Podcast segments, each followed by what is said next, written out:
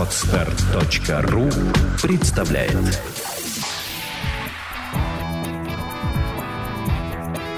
Александра и Андрей Капецки в лучшем психологическом подкасте «Психология, мифы и реальность».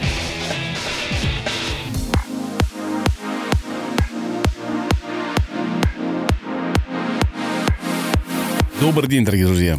Добрый день. Мы просим прощения, что иногда пропускаем выпуски. Еще не совсем мы в форме, поэтому не всегда успеваем монтировать и записывать. Но сегодня мы э, решили записать подкаст по вашему письму. Давно не было истории из вашей жизни, э, из жизни наших подписчиков.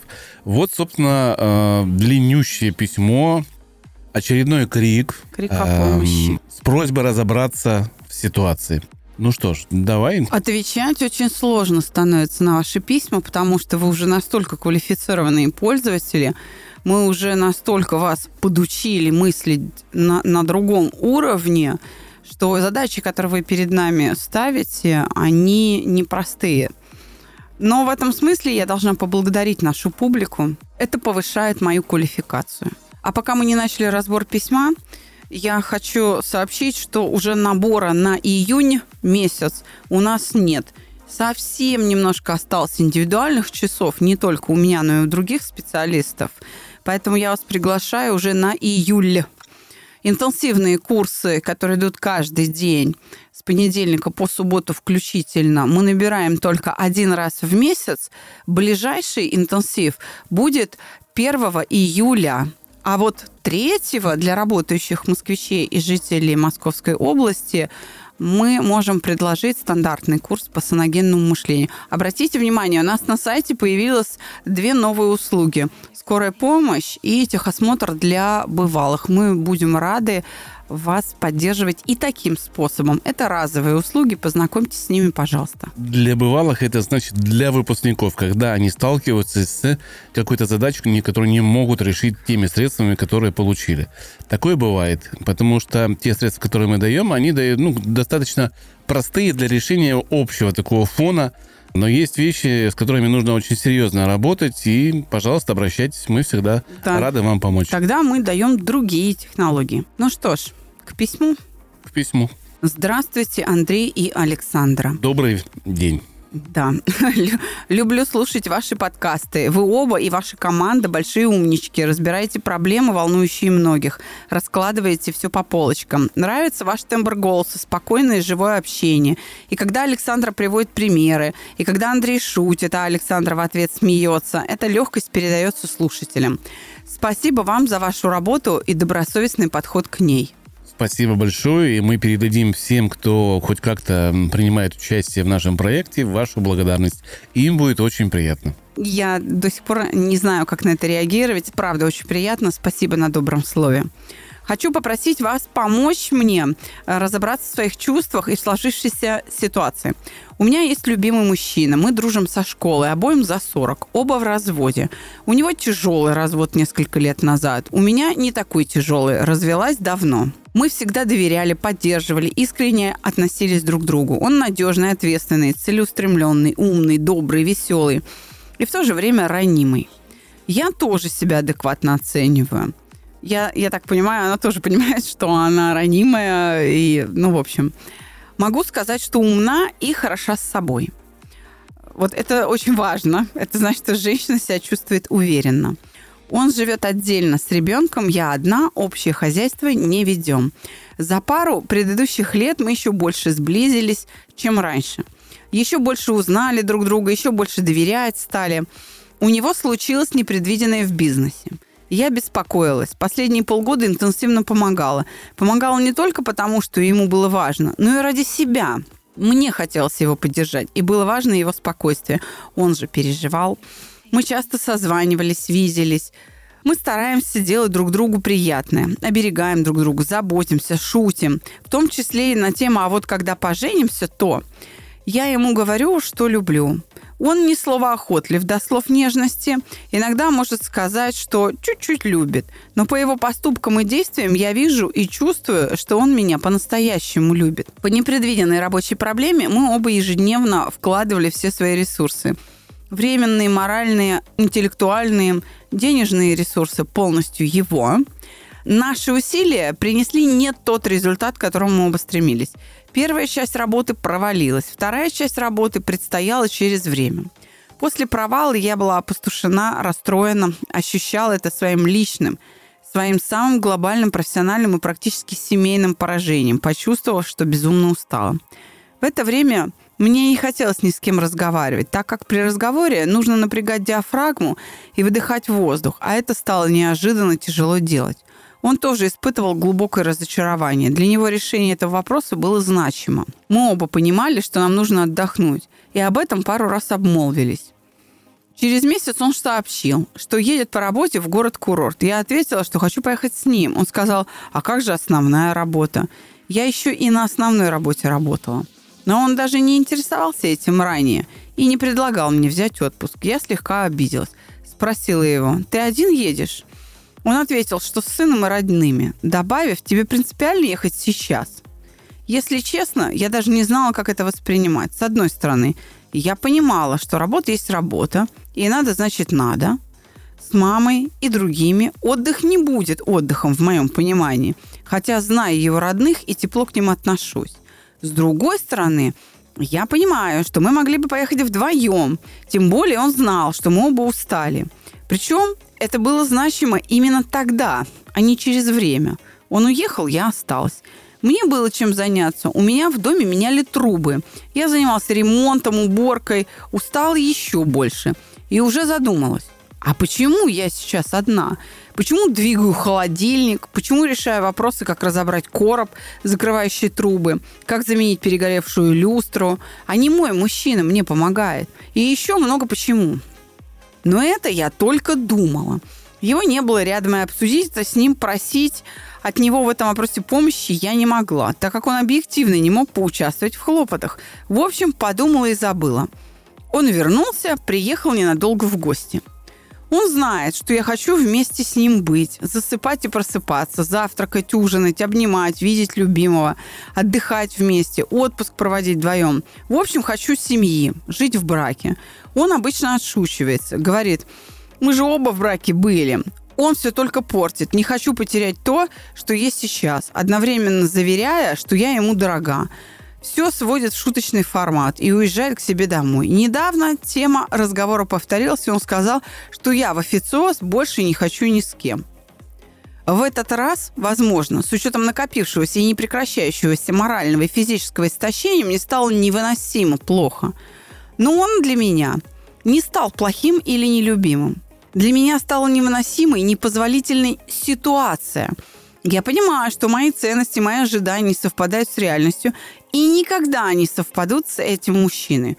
У меня тут же в голове стали прокручиваться мысли о том, что у меня проседание в профессиональном плане, в быту, в отдыхе, в личной жизни – что нет точек опоры. Умом я понимаю, что так сложились обстоятельства, и все разом навалилось, но у меня в душе как будто выключили свет – меня не трогают слова, что не это в жизни важно, или посмотри, что есть хорошее, что родители живы-здоровы, что мы есть друг у друга и прочее. Мне больно. Я не только душевно почувствовала это, но и физически ощутила буквально мышечную боль. Просыпаясь утром, чувствую, что уже устала, хотя еще не делала ничего.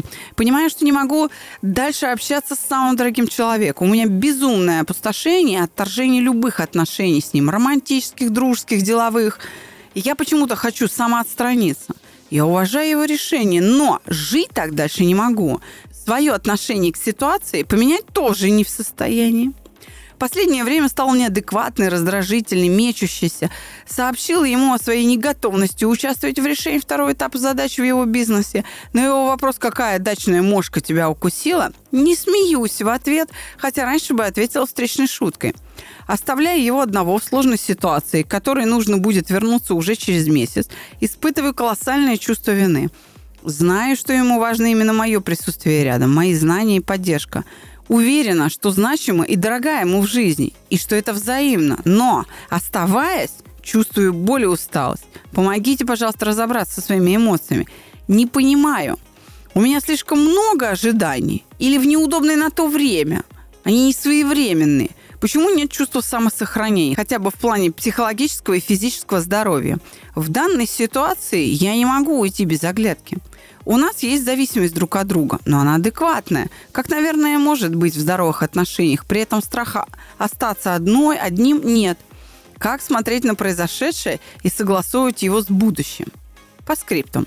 Вы говорите, что отвечаете на письма, зная лишь версию одной стороны, поэтому направила любимому настоящее письмо, сообщив, что планирую обратиться к квалифицированным специалистам и предложила поправить меня, если не права.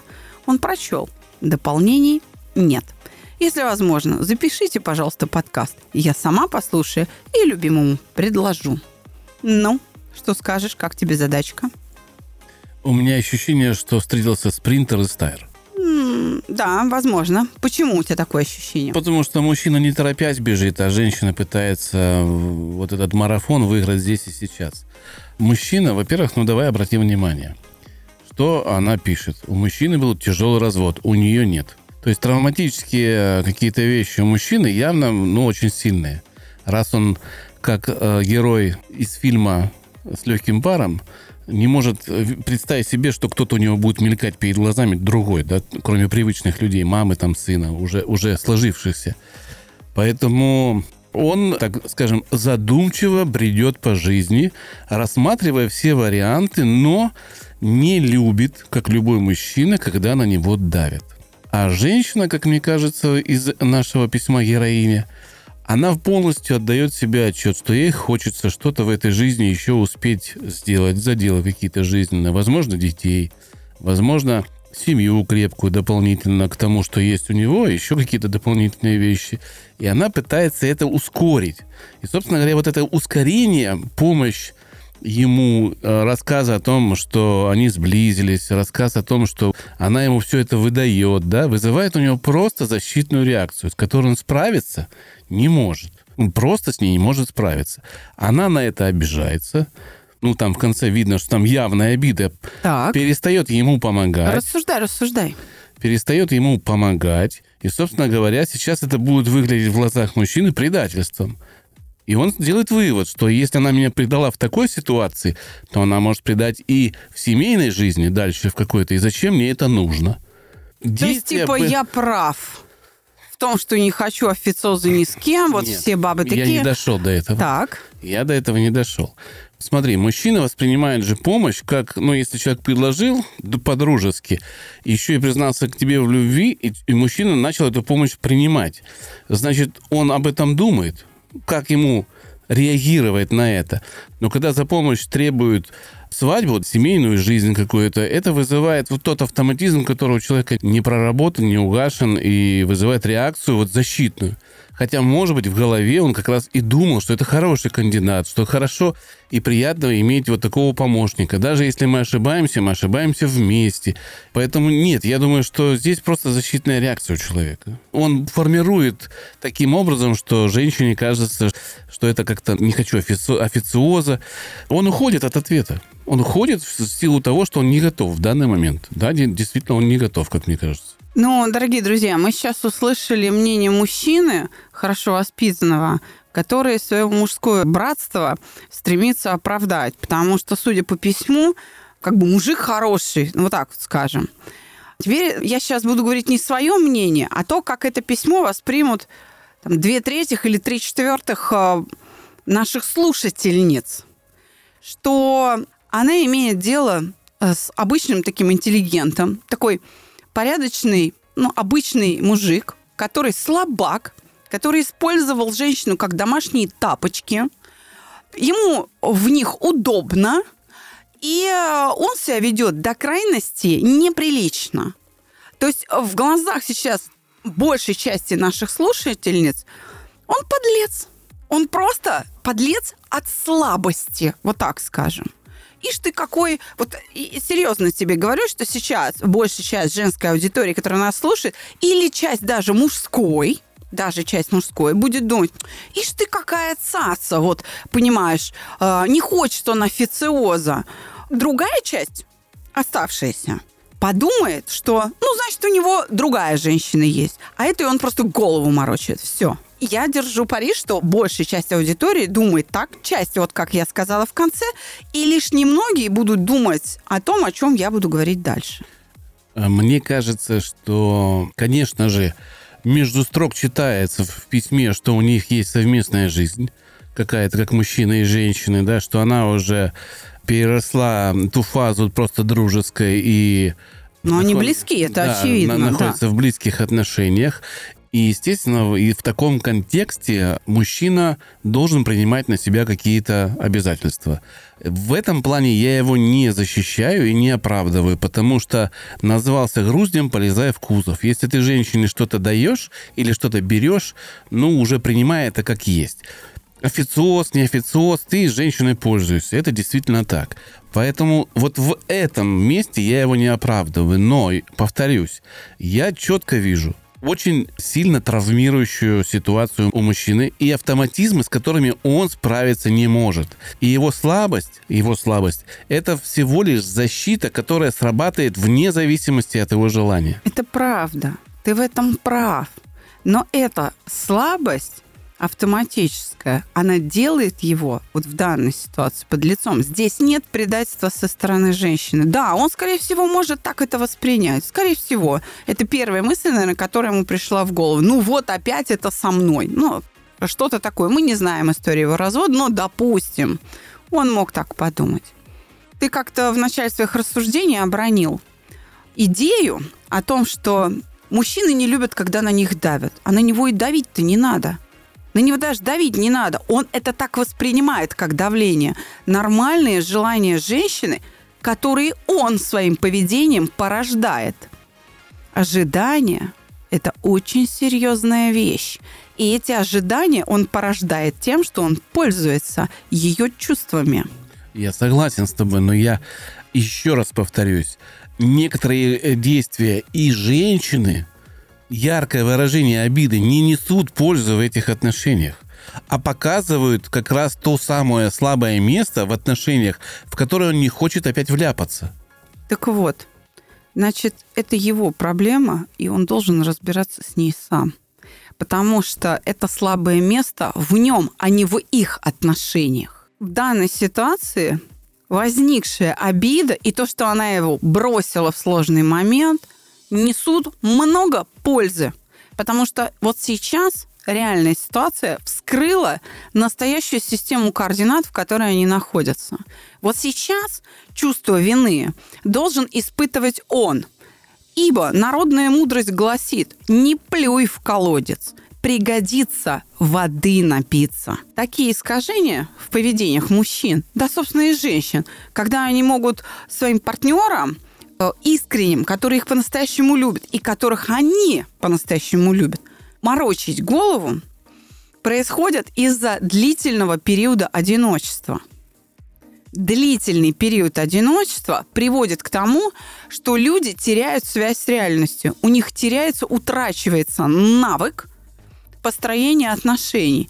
Если вы близки, то и живите в одном доме тогда даже в ссорах, в спорах, в конфликтах вы будете счастливее, чем порознь, когда тишь да гладь да божья благодать. Очень многие, кто приходит на проект «Чувство покоя», они приходят именно на реабилитационный курс задорого со словами.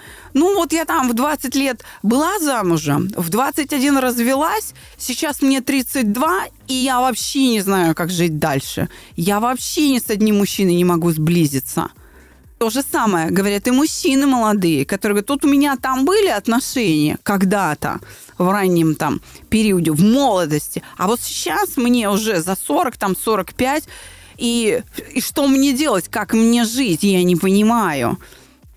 А давай продолжим конфликт небольшой с тобой по поводу мужское и женское, да? Да. Вот смотри, ведь когда-то это произошло сближение мужчины и женщины. Это сближение как происходило?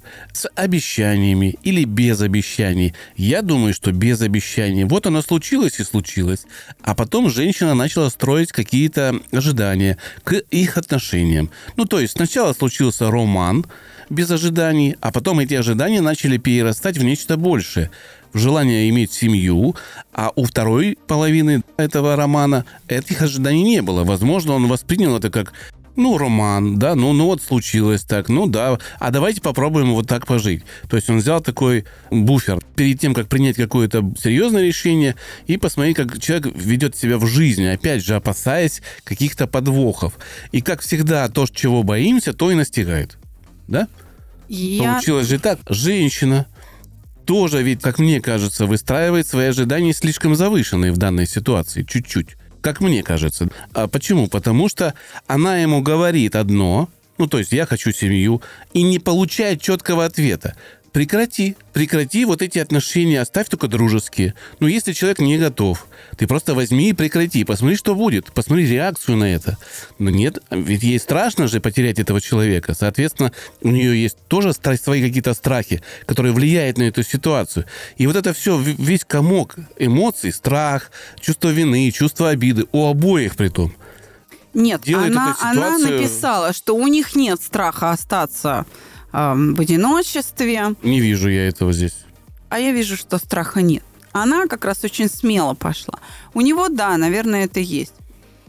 Но, Но она пошла в банк я думаю, да? Этим Нет, письмом? она абсолютно была искренна. Давай я тебе расскажу, что происходило. Да, действительно, они стали близки. И его, еще раз говорю, поведение, то, как он эту близость организовывал, то, как он на это реагировал, сформировали эти ожидания. И поэтому не надо сейчас говорить, что ах, вот она жила в иллюзиях. Он эти иллюзии поддерживал, он способствовал им. Конечно, ее состояние – это обида. Но не потому, что у нее неуместные, не своевременные, она об этом не могла знать в тот момент. Ну, не могла.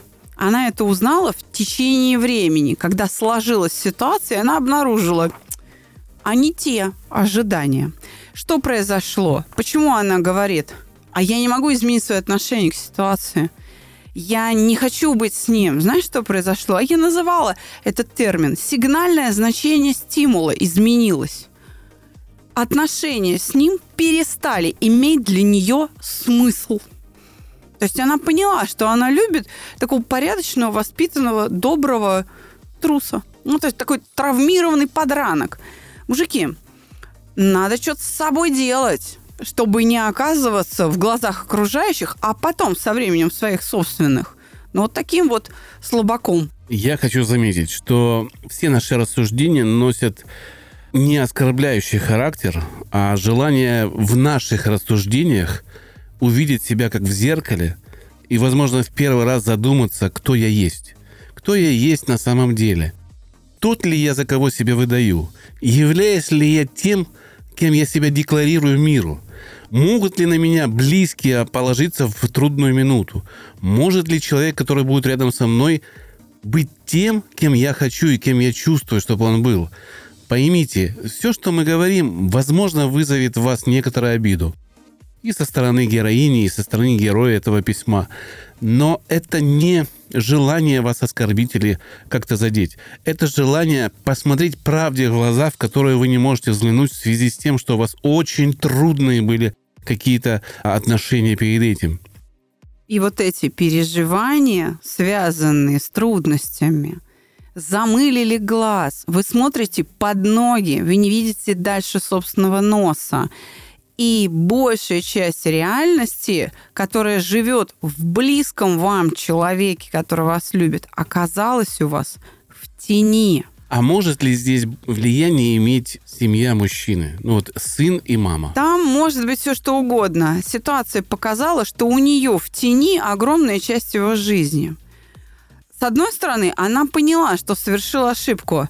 Она же пишет, я только об этом думала, я ему не могла сказать. То есть, если бы она говорила об этом, что вот я нуждаюсь, соответственно, она получила бы какой-то отказ или, наоборот, согласие, и она бы уже как-то строила отношения. А обнаружение факта произошло при обстоятельствах, когда она не могла об него подумать над этой ситуацией. И тем самым как бы произошло переосмысление. В ее случае, ну, есть такой термин, повысился ранг рефлексии, то есть она осознала себя на другом уровне.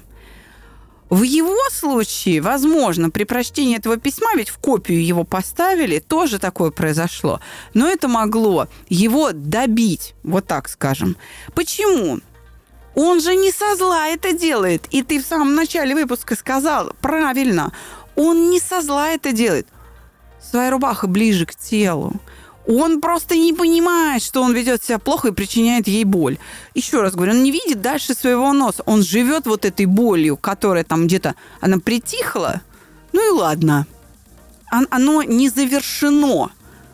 То его неприятные приключения, та, та его история любви, которая закончилась разводом, да, она не завершена. Дорогие мои друзья, это письмо уникально – потому что я вижу необычайную искренность человека. Это ж какую смелость, это ж какое доверие друг другу надо было иметь, чтобы вот такое письмо поставить в копию, он прочел, не сделал никаких дополнений. И, кстати, в письме не написано, что ни в коем случае это не отправляй, это только наше дело, и мы сами с этим разберемся. То есть он ей не запретил при той системе координат, в которой они находятся, если бы он ей запретил, она бы не стала отправлять, потому что она вообще относится к нему с уважением.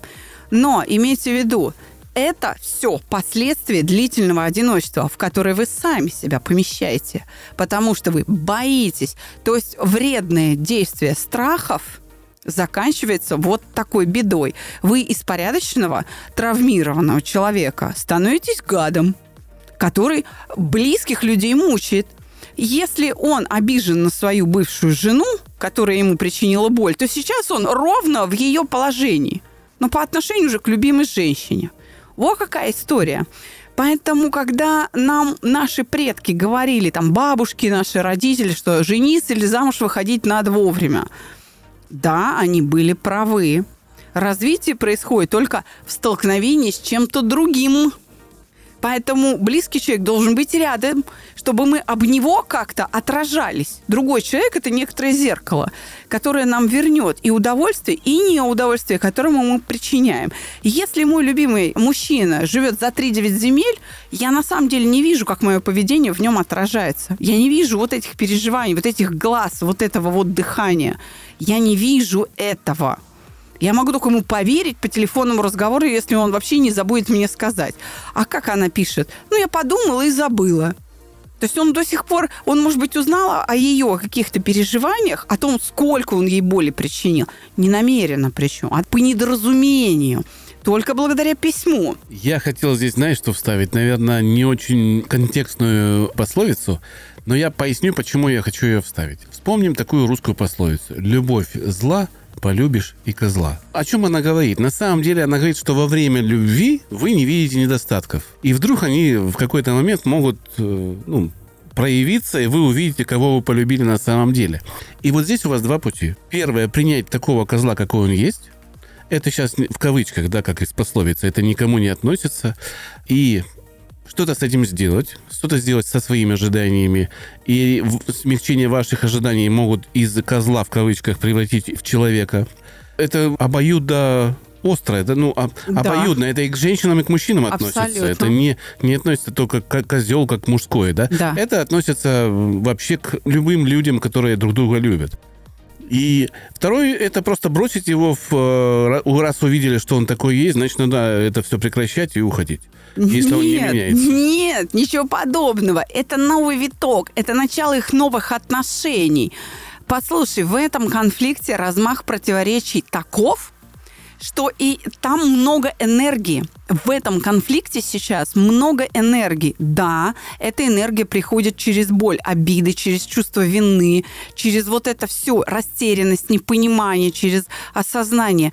Это будет продолжаться, и это выведет их на новый уровень. Они через это пройдут. Да? Конечно, конечно. Это вообще замечательнейшая ситуация. Она им показала, в каких отношениях они находятся на самом деле. Это одинаково полезно как для героя, так и для героини. Свойства этих личностей двоих таковы, что на самом деле они бегут по одной дорожке параллельно и даже одним темпом. Просто один подвернул ногу и начал прихрамывать. Или потерял маршрут в какой-то момент. Или потерял вот этот ритм, потому что у него нога подвернулась, да, и все. И получается, что они сейчас брякают друг другу не в такт. Но с этим они справятся. Я думаю, все-таки он любит ее. И вот эта любовь, она победит. Если она останется в этом положении, вот если она будет делать ничего, как мы много раз говорили, тогда он справится и с хромотой, и со своим страхом, и со всем остальным. Он осмыслит, ему нужно время. Для этого вот только сейчас его не надо трогать. Займитесь ремонтом, перейдите в режим ожидания. Да. Мне кажется, что самое лучшее сейчас просто дать человеку подумать. Не потому, что мы это берем, даем подумать и сидим, ждем, как он думает, а потому что вот вы не хотите с ним общаться – вот не делайте этого. Вот вам сейчас, именно сейчас, просто нужно жить своей жизнью. Так же искренне, как вы спасали его на каком-то там первом этапе решения его проблемы. Вот и все.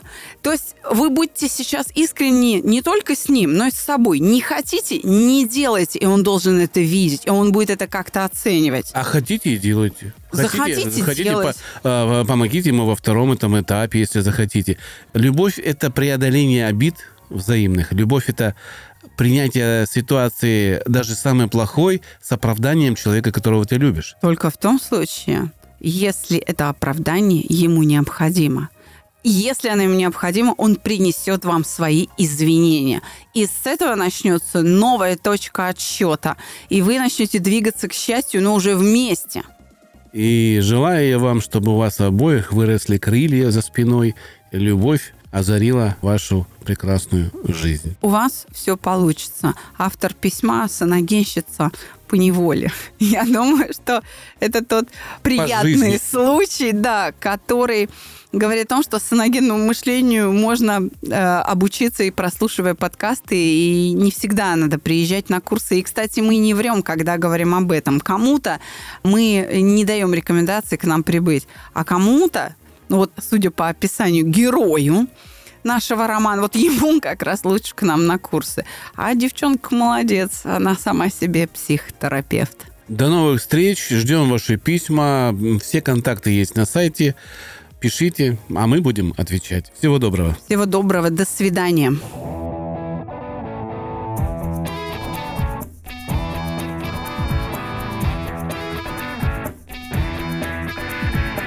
Психология, мифы и реальность. Слушайте каждый понедельник и четверг.